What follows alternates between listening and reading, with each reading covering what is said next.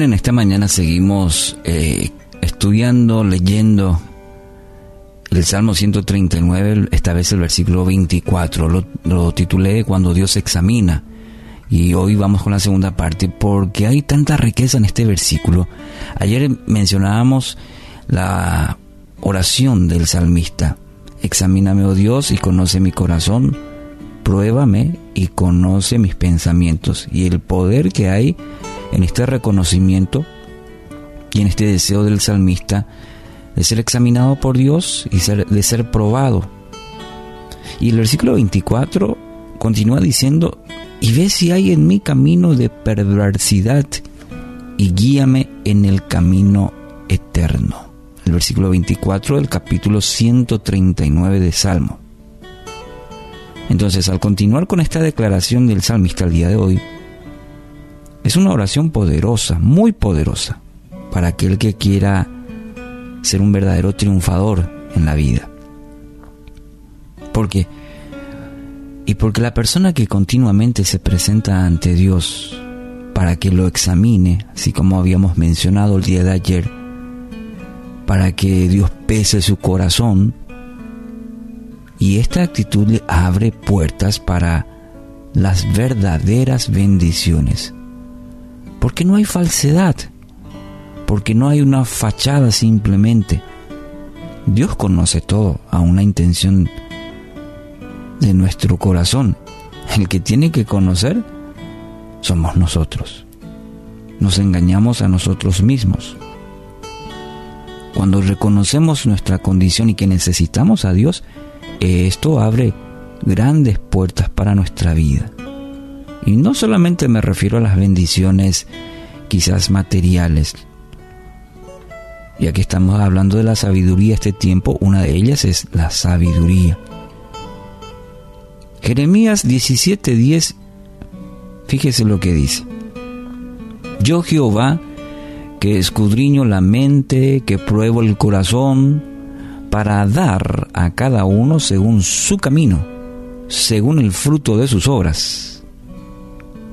Es Dios quien conoce lo más profundo de, del corazón, lo, más, lo, que hay hoy en su corazón. Muchas veces, como ya lo estuvimos mencionando, no somos del todo sinceros e intentamos engañar a Dios.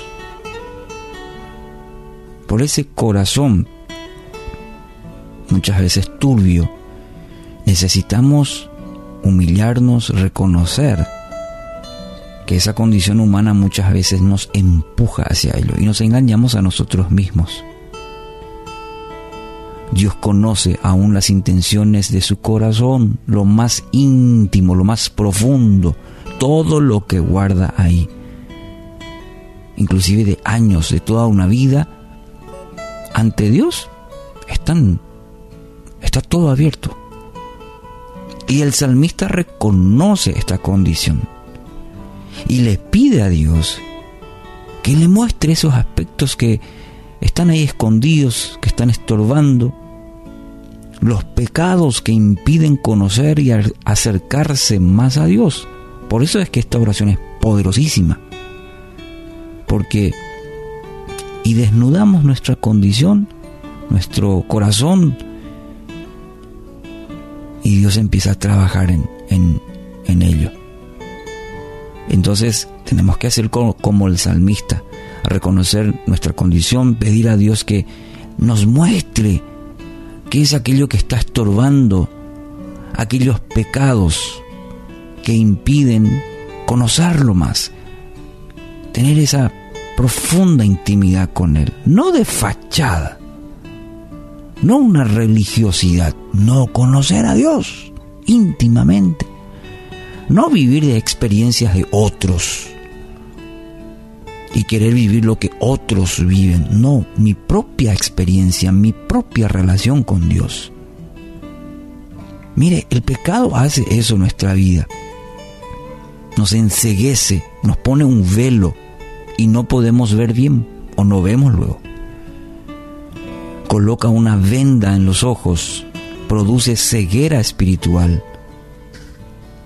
Es por eso que el salmista pide que y, ayúdame a ver esos pecados, aquellas cosas y saca.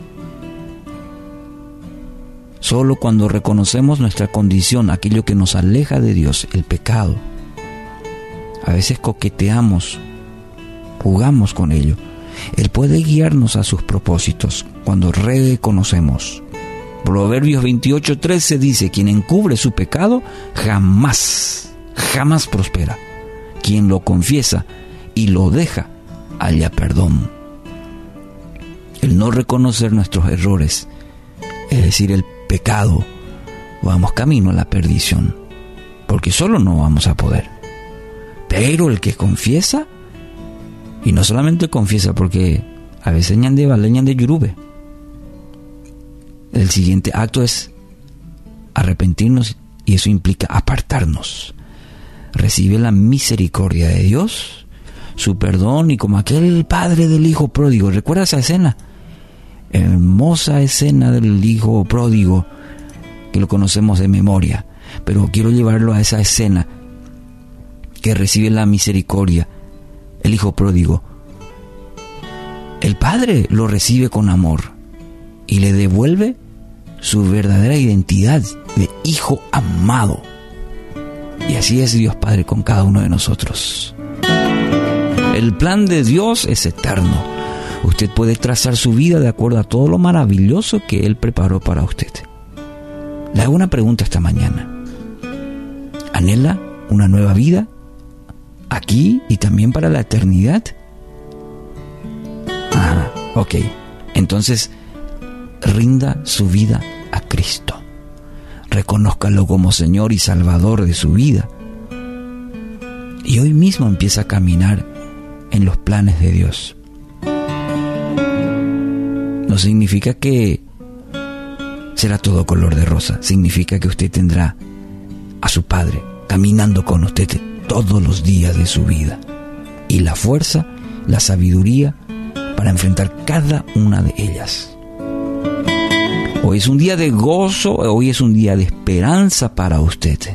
En medio de tanto temor, en medio de tanta desesperanza, hoy miércoles es un día de gozo, es un día de esperanza para aquel que reconoce a Cristo como Señor y Salvador. Puede acceder libremente y por la fe a una nueva vida en Cristo.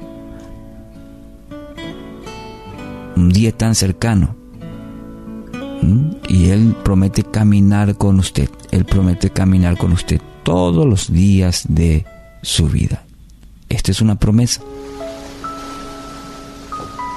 Y esta es una afirmación que podemos hacer en esta mañana. Señor, gracias te doy. Por eso te adoro, glorifico tu nombre, por tu amor y bondad.